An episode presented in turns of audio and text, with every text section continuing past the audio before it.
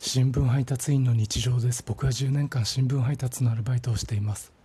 日曜日は夕刊の配達がお休みです。休みの日はだいたいケーキバイキングに行っています。